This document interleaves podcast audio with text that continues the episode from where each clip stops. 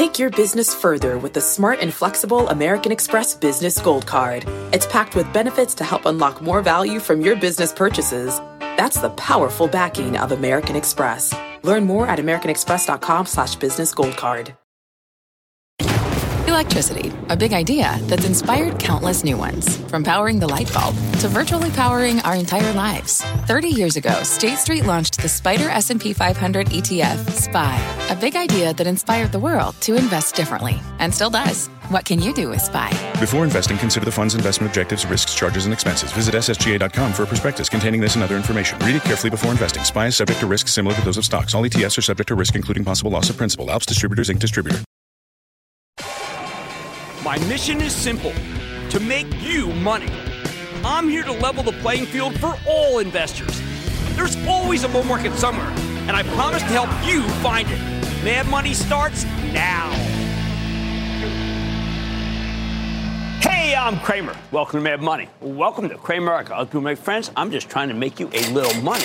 My job is not just to entertain, but to educate, teach you. Call me 1 800 743 CNBC. Tweet me at Jim Cramer. Right now, it is time to retire the term beat and raise. It just doesn't really capture what's happening. In fact, it's throwing people off because it's too amorphous a concept. Now that we've effectively finished earnings season, I've been thinking about it. I've been thinking about what the takeaways are. You know what the biggest takeaway is? It's the way we report on stocks. All of us. It's not working anymore. It's failing us. It's too glib, too inconsistent, too unrepresentative of a company's worth. The reportage is causing people to make snap judgments that turn out to be false judgments. And it's got to stop. On the daily today, when the Dow slipped 23 points, S&P declined 0.17%, Nasdaq lost 0.55%. We got to pause. We got to figure out what's going wrong with the terminology because we need a new approach going forward if we're going to be able to make money. Exhibits A and B against the current ways of reporting the breaking news surrounding Lowe's and Home Depot. And you know both of those companies. That's why this will be so cogent. When these fantastic businesses reported early morning, both were widely panned on multiple lines, especially their forecast. Within a few minutes of the quarters, a bunch of outlets generated misleadingly negative stories. It was quite clear that some of them were the product of artificial intelligence. We're talking simple contrast with, without any regard for the myriad factors that contributed to the line items in question. These stories were not false, so to speak. They correctly compared the posted numbers with the analyst estimates. They failed to include even an iota of nuanced explanation, though, for what was described as a mess by the writers. Although, in fairness, the writers have to come up with something that describes the quarter or the future better. And you're going to hear that later in the show when we talk to Marc Benioff from Salesforce. Same thing happened this evening. Uh, uh, what can I tell you? It no longer makes sense for us to try to capture the story by using this beat and concept. Now, what makes this so bad? Simple. The stocks of both Home Depot and Lowe's have simply been rocket ships since they reported. I mean, straight up. The exact opposite of what you would have thought of when you read those stories and those headlines that came out instantly. That's why I am so upset about this. The best you can say, I guess, is that the negative headlines gave you a terrific buying opportunity as the stocks fell quickly off these misleading stories. You can argue that those who sold deserve to lose money because they didn't wait until the conference calls, where they would have heard multiple positives about how these two well-known home improvement retailers were doing, and they are doing terrifically. Yet the headlines this quarter have almost been universally wrong unless it's something incredibly clear cut like an NVIDIA, where the numbers are so much better than expected. That it was actually obvious. Let's tackle what went on here at Home Depot before getting to Lowe's. First, you learned why the stock went up, not down. In the fourth paragraph of the CEO, Ted Decker's opening remarks, not in the headlines, but in the conference call. Not in the earnings release, but in the conference call. Home Depot have been dogged by excess inventory in 2023, and excess inventory puts pressure on pricing. Now, Decker says, quote, we feel good about our inventory position heading into 2024. End quote. There, that's it. That's all you need to know. That's the most important controllable part of Home Depot's earnings trajectory. From it's from inventory. If you have too much stuff, then you need to discount it, and that's what actually causes shortfalls. Too little, and you can't meet demand. At the end of the quarter, Home Depot's merchandise inventories were 21 billion, down 3.9 billion, or approximately 16% versus last year. You see, that is sensational. That was the metric. Now that Decker says the inventories are clean, that means no promotions, which translates into positive quarters in the future.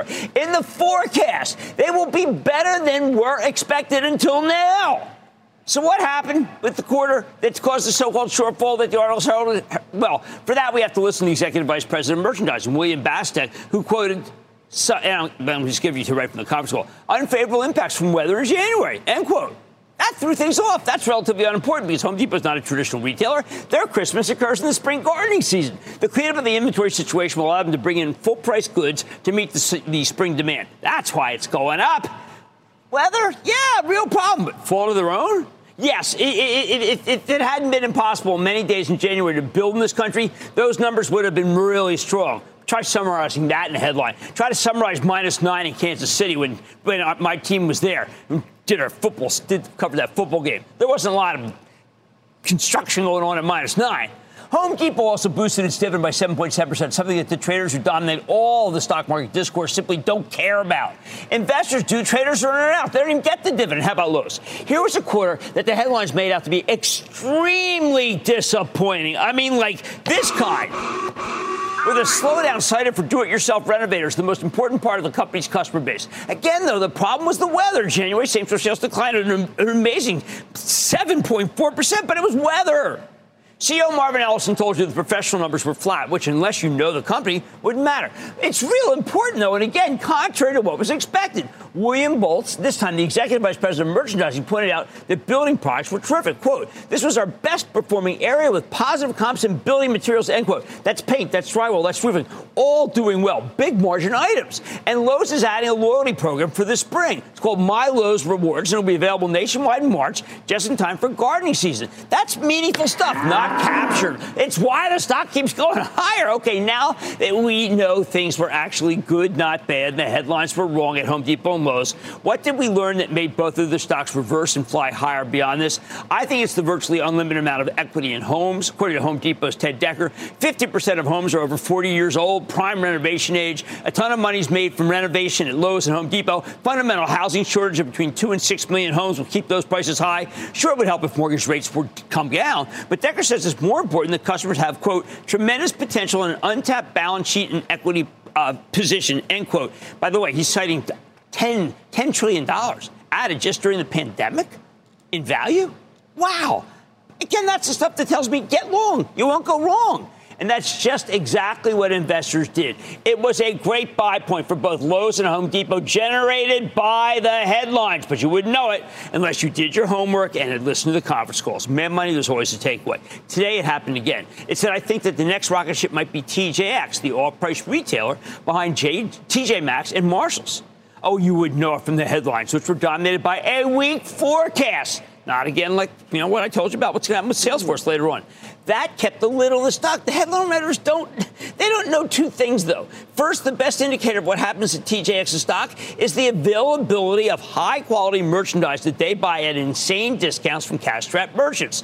And listen to what the low key CEO Ernie Herrman had to say about all important rhetoric. Quote, Availability of quality branded merchandise continues to be outstanding, end quote. TJX is in a, quote, terrific position, end quote, to buy that merchandise. Later on, he continued, quote, at the end of the day, there's more goods out there than we can handle, end quote. The closure of 150 Macy's locations that we learned about the other day will be a bonanza for TJX. Still one reason why we own this one for the trust. So there's a lot of excess merchandise and the Macy's deal. They are going to be great. Here's the bottom line. I have no illusions about this issue. It's extremely unlikely the headline process will actually change. The misdirection will continue. But my job is to entertain, educate, and help you make money. And the best way to do that right now is to do the homework, listen to the conference call, shoot against the headline writers. They're in such a hurry, they just can't get it right. But you, on the other hand, can take the time to understand the actual situation and make the best, well informed, and hopefully most lucrative investment decisions. Clark in Maryland, Clark. Come on, Clark. Hey, Big Maryland. Who's that? Yeah. Booyah! My stock is TKO Group. That is the WWE. With Vince McMahon out, and the new streaming arrangement for Raw, are we going to the top rope or are we getting pinned? Holy cow, that kid's got horse sense, doesn't he?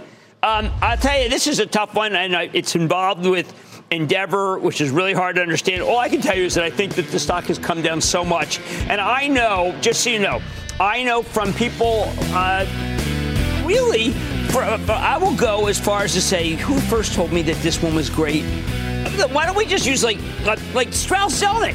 He said that the that WWE is great. I've seen it. I know how many people are excited about it. I got to tell you, I, it's down too much. I like I like the kid's attitude. Very positive attitude for the kid. All right, look, the headline writers are in such a hurry to jump to conclusions about a company's earnings report that they get it wrong. But if you take the time and you do the homework, you listen to the conference call, you will make money off their mistakes. Isn't that a great opportunity? We have money tonight. Salesforce turned in its quarterly report after the bell, and despite falling in the news, because of the forecast. I'm getting a sense of how AI is pushing the company to new heights with CEO Marc Benioff. Then a story you might have missed. Garmin reported a strong quarter that went seemingly unnoticed. I'm digging in to see how that's possible. I think this one can keep running. And what should you make of Salesforce, uh, of Snowflake, given the quarter? All I can say is I'm blown away. We're going to speak to both the outgoing and the incoming CEOs at Snowflake. Holy cow, I got to process this stuff. Stay with Cramer.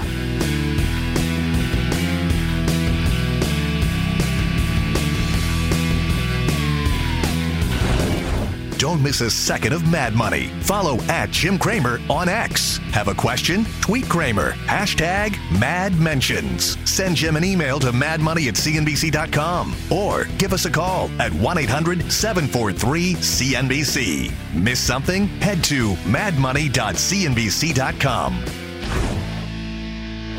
When you're hiring, the best way to search for a candidate isn't to search at all. Don't search, match with Indeed. Indeed is your matching and hiring platform with over 350 million global monthly visitors, according to Indeed data, and a matching engine that helps you find quality candidates fast. Use Indeed for scheduling, screening, and messaging to connect with candidates faster. Plus, 93% of employers agree Indeed delivers the highest quality matches compared to other job sites, according to a recent Indeed survey. Leveraging over 140 million qualifications and preferences every day, Indeed's matching engine is constantly learning from your preferences. Join more than 3.5 million businesses worldwide that use Indeed. Listeners of this show will get a $75 sponsored job credit to get your jobs more visibility at Indeed.com slash Mad Money. Just go to Indeed.com slash Mad Money right now and support this show by saying you heard about Indeed on this podcast. Indeed.com slash Mad Money. Terms and conditions apply. Need to hire? You need Indeed.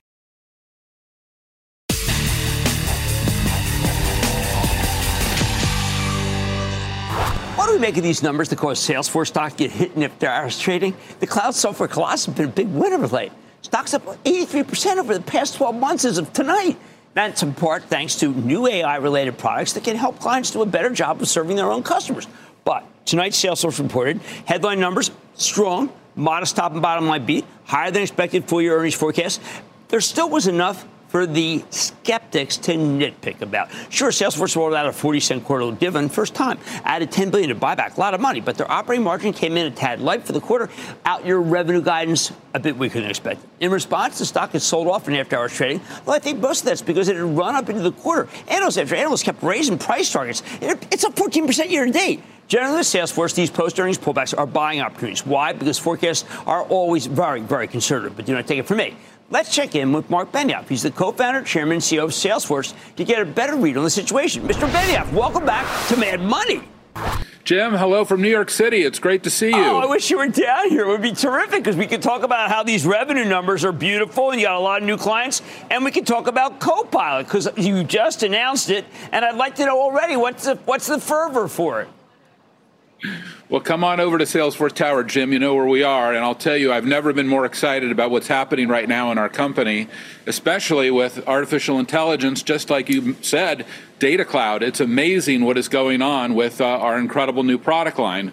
We're seeing the fastest growth of any new product that Salesforce has ever had, ever with our Data Cloud.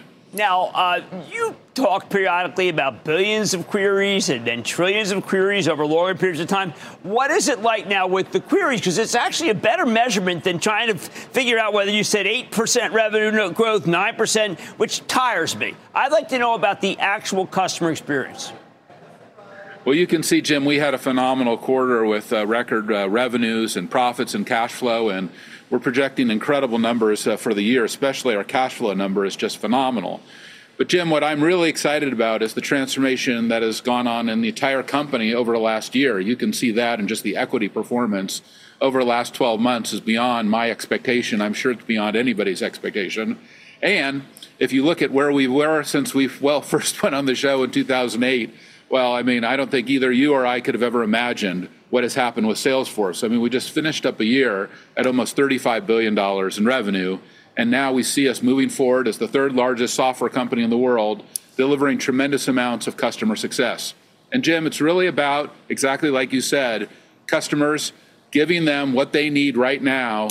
And that is the ability to manage this huge amounts of data that they need to deliver high quality artificial intelligence. Now, let's talk about something that we also would not have mentioned in 2008 big buyback, huge dividend. Now, those are something I expect usually from mature companies, but I've seen fast growing companies get them. I mean, are you a hybrid now? Well, some people say, oh my God, a dividend doesn't know what to do with the cash.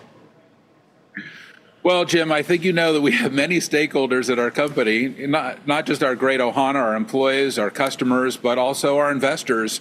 And we're trying to serve everybody. And that means that we have to be able to you know, make sure that we don't suffer any major dilution, which is why we're buying back. And also, we're giving back with our dividend. I think this really speaks to the size and scale and quality of the company that we've built with Salesforce. All right, so tell me about how your Copilot is different, say, from another Copilot that I use pretty much every day. Well, there's a big difference, Jim, because our Copilot uses our customers' data to make decisions. That's incredibly important. As you know, Salesforce is built on a rich fabric of data and metadata. And that data and metadata that serves so many of our customers, whether it's Amazon or whether it's IHG or even OpenTable or even you know, an amazing company like Schneider Electric, all of these companies, their data and metadata is a woven fabric throughout their whole company that really illuminates their customer relationships. Our Copilot is deeply integrated into that data. You know, we already have tremendous user interfaces at Salesforce. You know that, Jim. Our Sales Cloud, our Service Cloud, our Marketing Cloud, even Tableau, even Slack. These are amazing ways to talk to that data. But we have the ability then to go inside the data with the artificial intelligence and then provide unique insights because that data is living with us every single day. And that means that we're going to give those customers an incredible experience.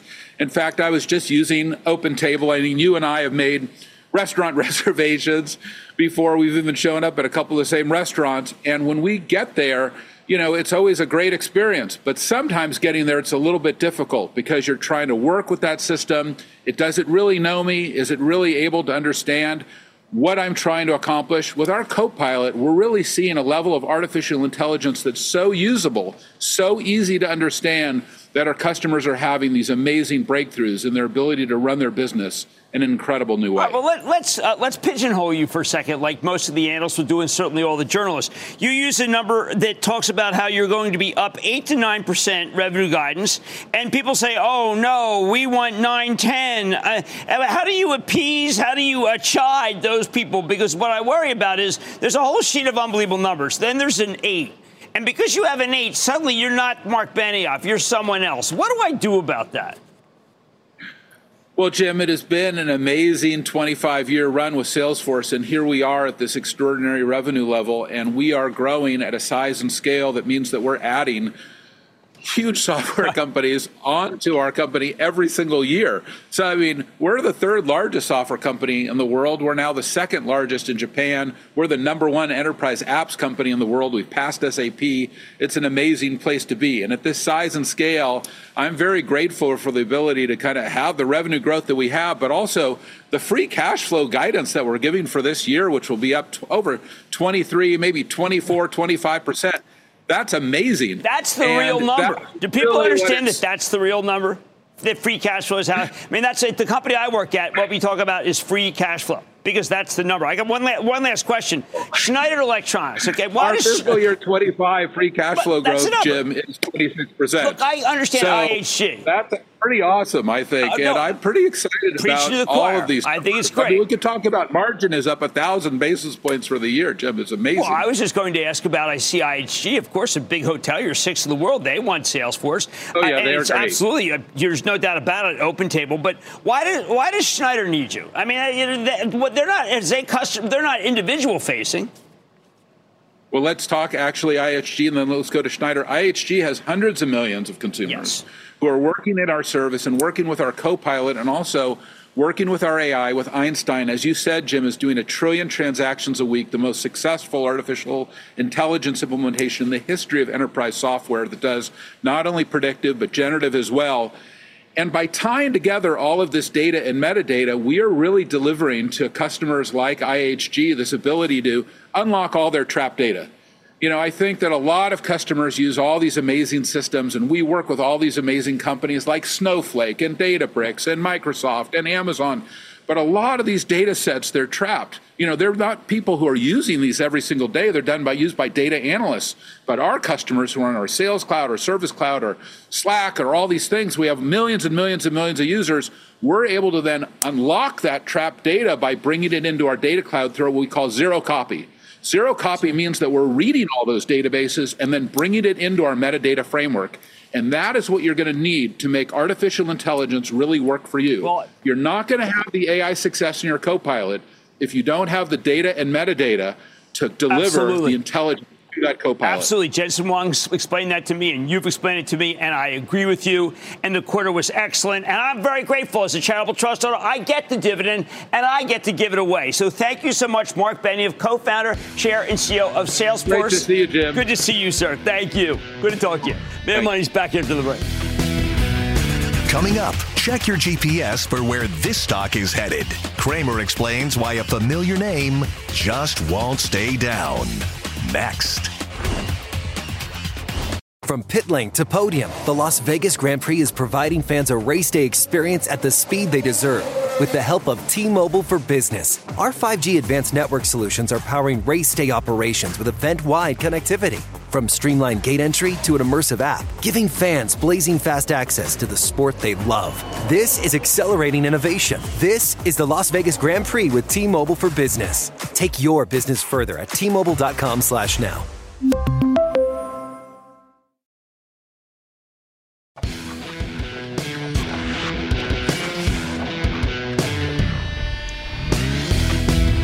Missed it in the flood of earnings reports last week, but last Wednesday, we got a remarkable quarter from Garmin, of all things. The personal electronics maker you probably know for their navigation systems. In response, the stock shot up nearly 9% in a single session and it's just kept running all the way up to 137 as of today. Basically, its highest level since early 2022. Now, I've been following this one for as long as the show's been on the air, and I've generally been a fan as the stock's given you many years of outperformance. But Garmin's fascinating because it always feels like the deck's stacked against them. Most tech hardware companies, particularly the consumer focused ones, are supposed to have a limited shelf life. Their stocks can get hot, but only for a while before they come plunging back down. Anyone remember GoPro? Uh, okay, they're still alive, but the company's now worth less than 400 million, down from almost 12 billion at the peak nearly a decade ago when I saw a goat wearing a GoPro on its head while riding a surfboard in Hawaii, and I said, time to sell the stock.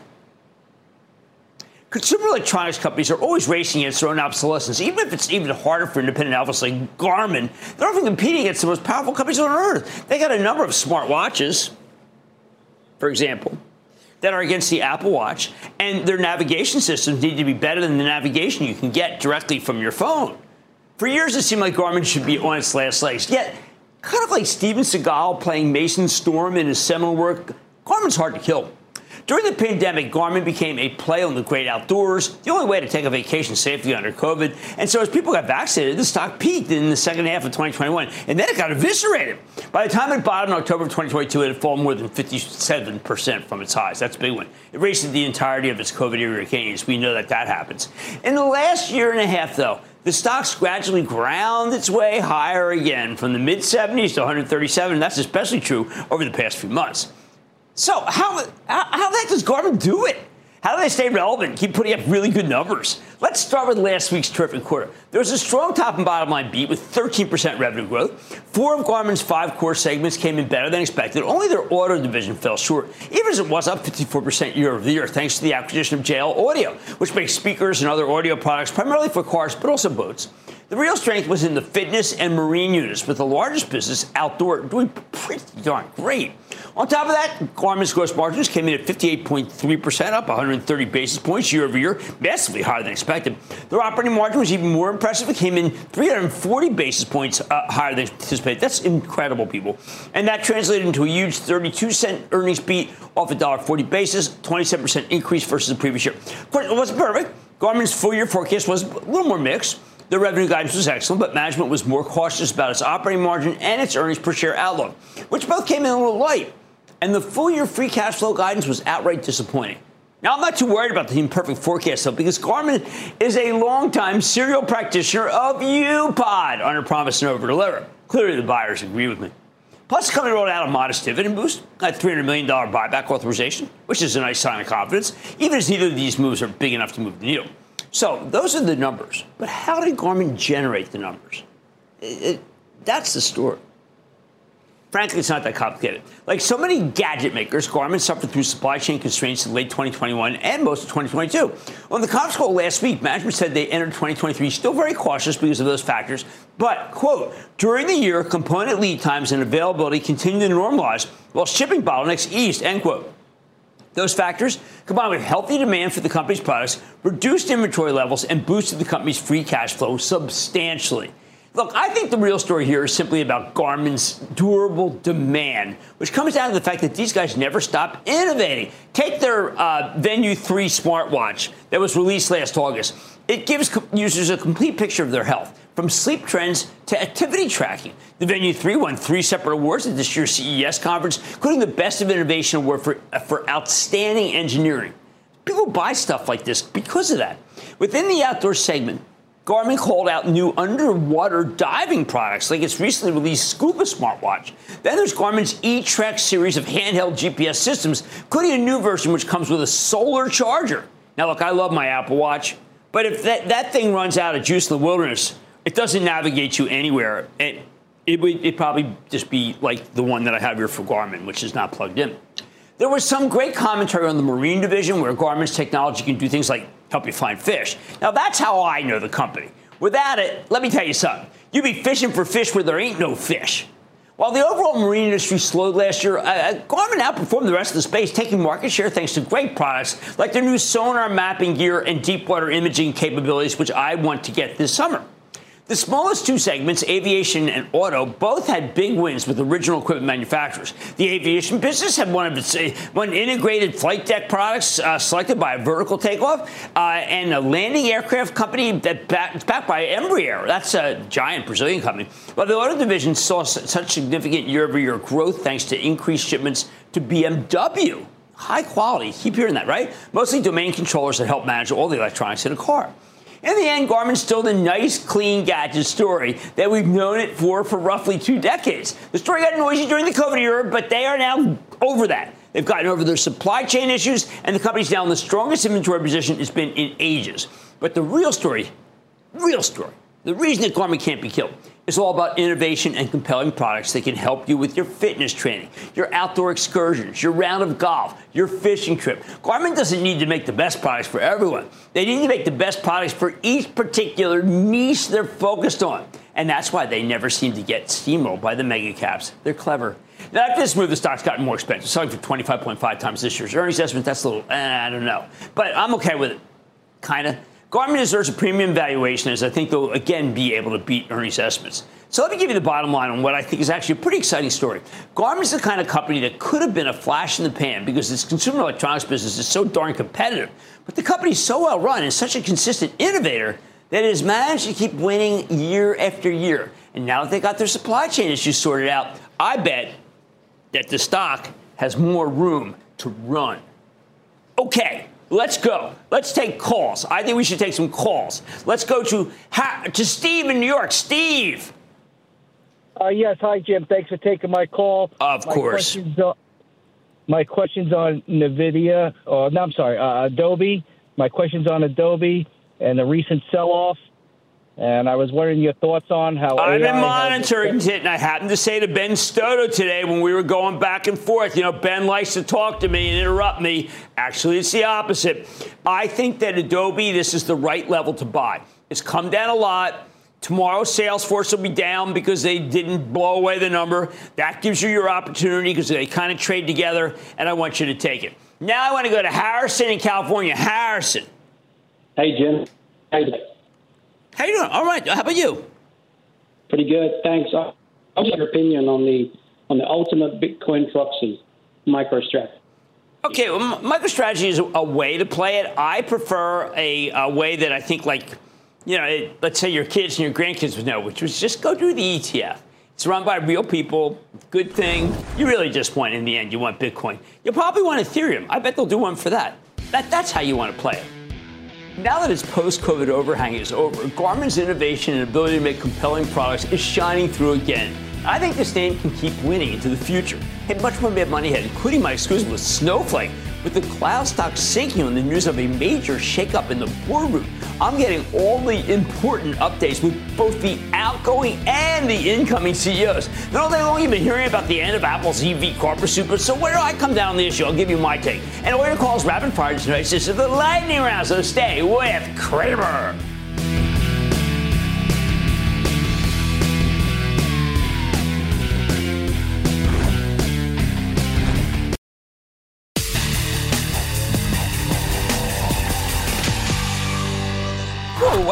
Just happened to the stock of Snowflake, the cloud based data analytics software play? Saw its stock plummet roughly 20% after hours trading tonight. You know, I like this one. Snowflake shares have been roaring since the lows last October. So when the company reported after the close, it was coming in hot. You wouldn't know it from the action, but the actual results were real good. Clear top and bottom line beat. Earnings per share nearly double what the analysts were looking for. Plus, Snowflake brought in a ton of new business while practically printing cash. Unfortunately, management's guidance did fall short of both the current quarter and fiscal year.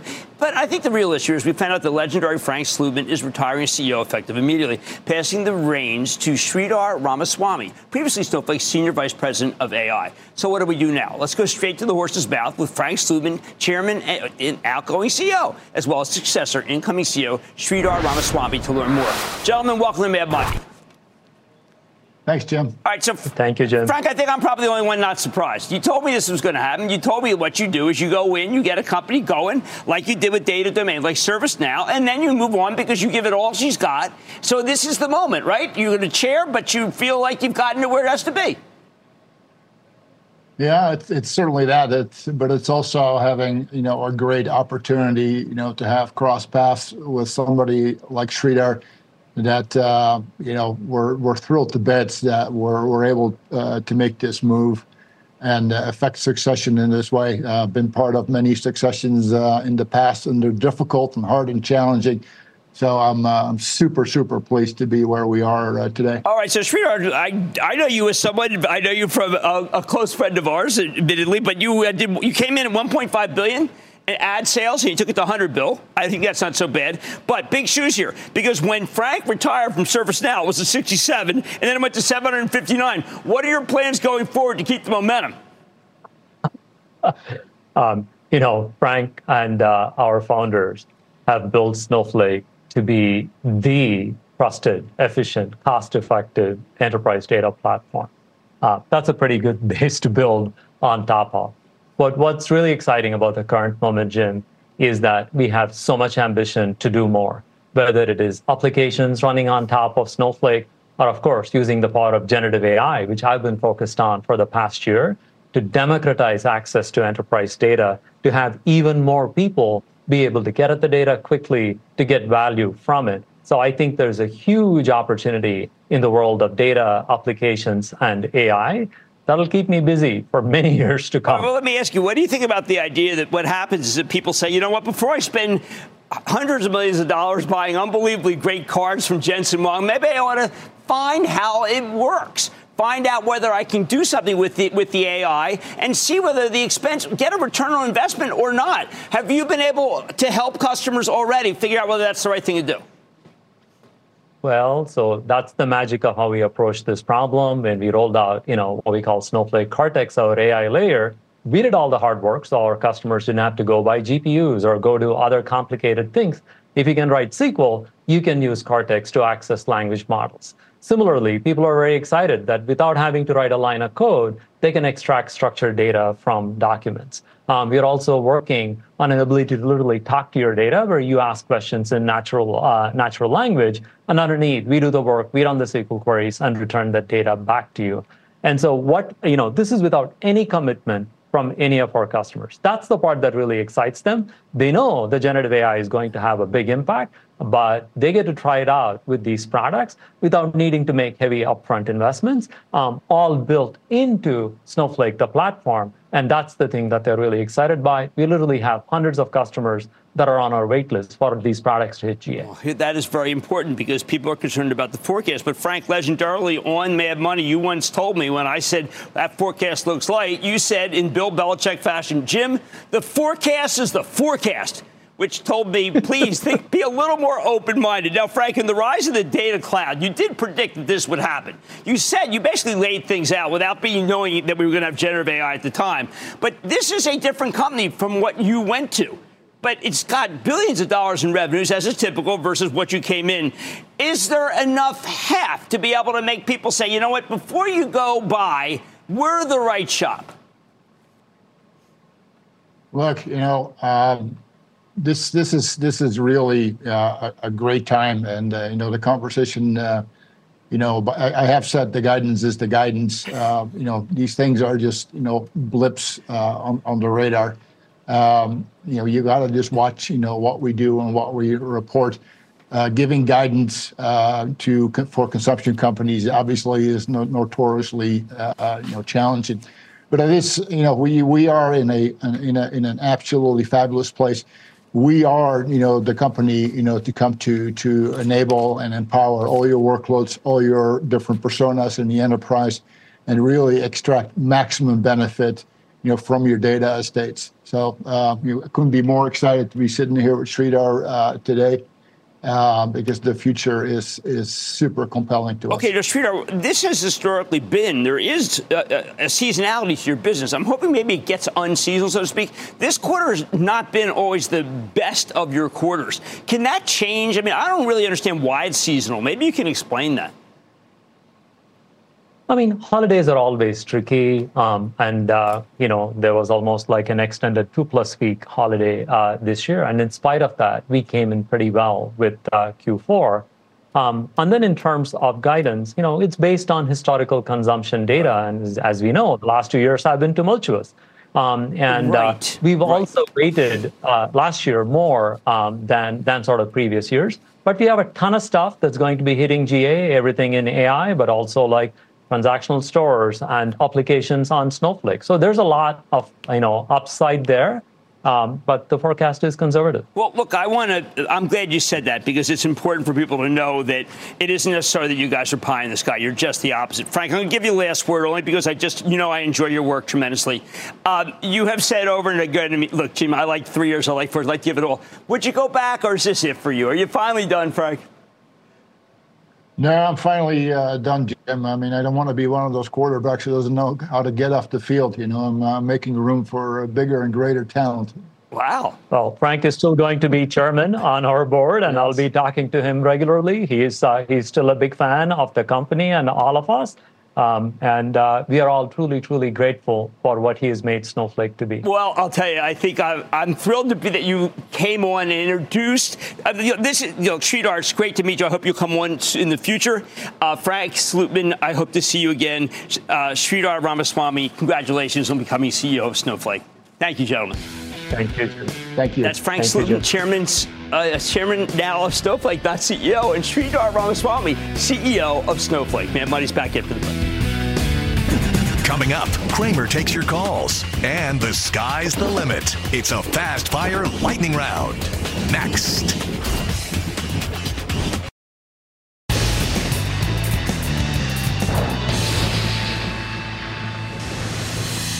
Before we get to the lightning round, I need to let you all know how fired up I still am after the Investing Club's annual meeting this past Saturday. on top of my state of the market member Q&A and talking about the club's portfolio, we had this special segment going through the history of Mad Money with our very own executive producer, Regina Gilgan, on stage with me, first time, sharing some behind the scenes secrets and stories from almost two decades of the show. Oh, it was by far my favorite moment. You need to see it. Go behind the scenes with this limited time offer to the club. Catch the highlights of the whole meeting on demand with Jeff Marks. It's terrific. Scan the code, go to cnbc.com slash flash sale to learn more. And now it is time. It's over the light round clears, but hey, that's right. Take close right I'll tell you the name of something. Myself, play this up. And then the lightning round is over. Are you ready? Ski Dad, over the lightning round. Cramer's might start with Keith in Pennsylvania. Keith. Hello, Kramer. How you doing? I am doing well, Keith. How about you? Oh, I'm so blessed, man. All right. Hey, well, I got a question for you about a stock that ironically ran up uh, big the past few days. Right. And I want to know, with the company's improvement to their bottom line and easing interest rates in the latter half of this year, if Wayfair is a buy. You know, Keith, if you had asked me before saying those things that you said, I would have said the exact same thing. It's doing exactly what you describe. Our viewers are so smart. Bingo, W. And I didn't used to think that way. I'm going to Tad, in North Carolina, please. Tad. Booyah, Jim. I hope you're having a great day. I'm having a good one. How about you? I'm hanging in there. Um, right. I've written the stock I'm calling about up, down, and now back up again. I love what this company does, and they've released a great earnings report this week. At these levels, what is your opinion of TransMedics? Organ transplant, very important. They did have good numbers. I'm familiar with them because I chair that with my wife Lisa, the uh, the annual gala for the Baby's Heart Fund for Columbia Presbyterian. Organ transplants are incredibly important. I think these guys are doing well. Let's go to Bonnie in California. Bonnie. Hi, Jim. Booyah. Booyah. What's up, Bonnie? Thank you for taking my call.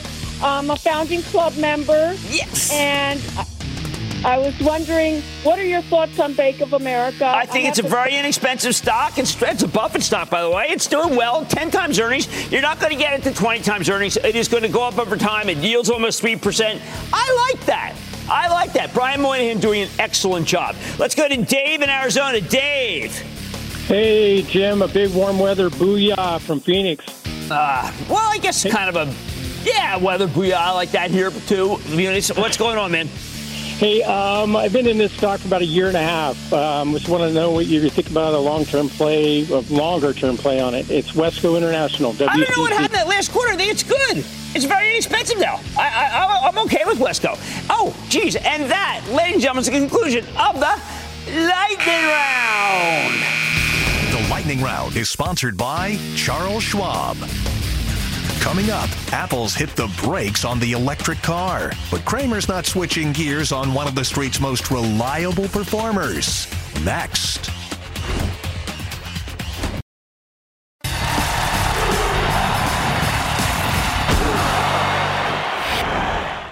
I keep hearing negative chatter about how Apple's giving up on its electric car. It's somehow bad. Oh, it just puts them deeper in the hole, the hole of no origination, the hole of a stock that deserves to be down over 5% for the year.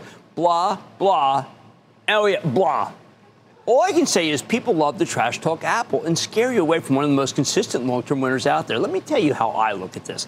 I think Apple was waiting for more widespread acceptance of the electric vehicles before they took the plunge. Even as they did keep a team on case for years, they probably assumed that more and more people would go electric in ever increasing numbers, and that hasn't, didn't happen.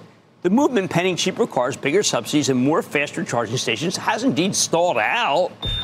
Think about the millions of miles locked by Waymo, Alphabet's autonomous vehicle business, and then remember how few areas even allow driverless cars. It's clearly a sucker's bet. General Motors has spent billions upon billions developing Cruise, their own driverless business, yet the town they were most proud of, San Francisco, suspended the technology after a single gruesome accident. Never mind that car accidents are one of the leading causes of death in the United States. It just doesn't make national headlines when a human is at the wheel. The guy I spoke with for GM, Kyle Vogt, the head of Cruise, was so confident when we rode around town together. Two months later, Cruise's driverless car permits suspended, Vogt resigned, suboptimal situation.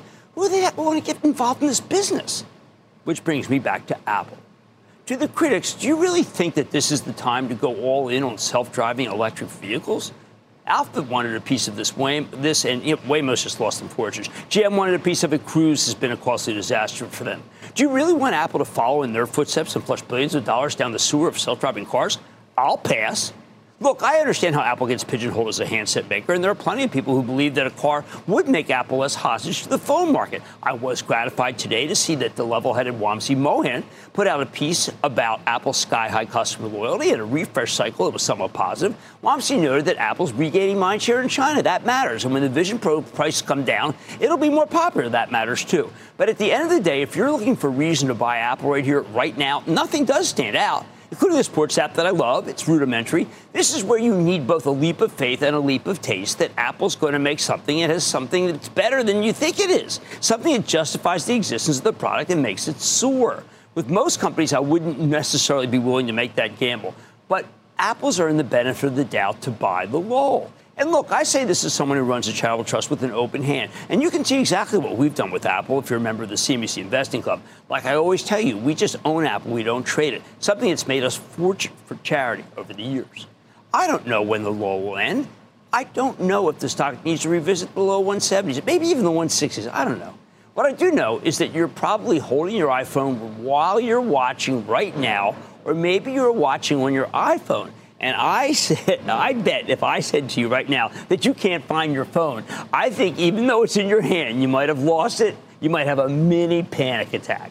Apple stock is down. Apple, the company, it's working, working, working for you. And I bet it'll keep working until the stock turns around, which has been the story of this one for more than two decades. I like to say there's always a bull market somewhere, and I promise to try to find it just for you right here on Mad Money. I'm Jim Cramer. See you tomorrow. Last call starts now. All opinions expressed by Jim Cramer on this podcast are solely Cramer's opinions and do not reflect the opinions of CNBC, NBC Universal, or their parent company or affiliates, and may have been previously disseminated by Cramer on television, radio, internet, or another medium. You should not treat any opinion expressed by Jim Cramer as a specific inducement to make a particular investment or follow a particular strategy, but only as an expression of his opinion. Cramer's opinions are based upon information he considers reliable, but neither CNBC nor its affiliates and or subsidiaries warrant its completeness or accuracy, and it should not be relied upon as such. To view the full Mad Money disclaimer, please visit cnbc.com forward slash Mad Money disclaimer. From a flat tire in the city to a dead battery on a distant drive, AAA is partnering with T Mobile for Business to accelerate response times and get more drivers back on the road fast. Our nationwide connectivity powers location telematics, so AAA's fleet can find stranded drivers quickly while being fully equipped with the in vehicle tools to have answers when they get there. This is elevating the member experience. This is AAA with T Mobile for Business. Take your business further at T-Mobile.com slash now.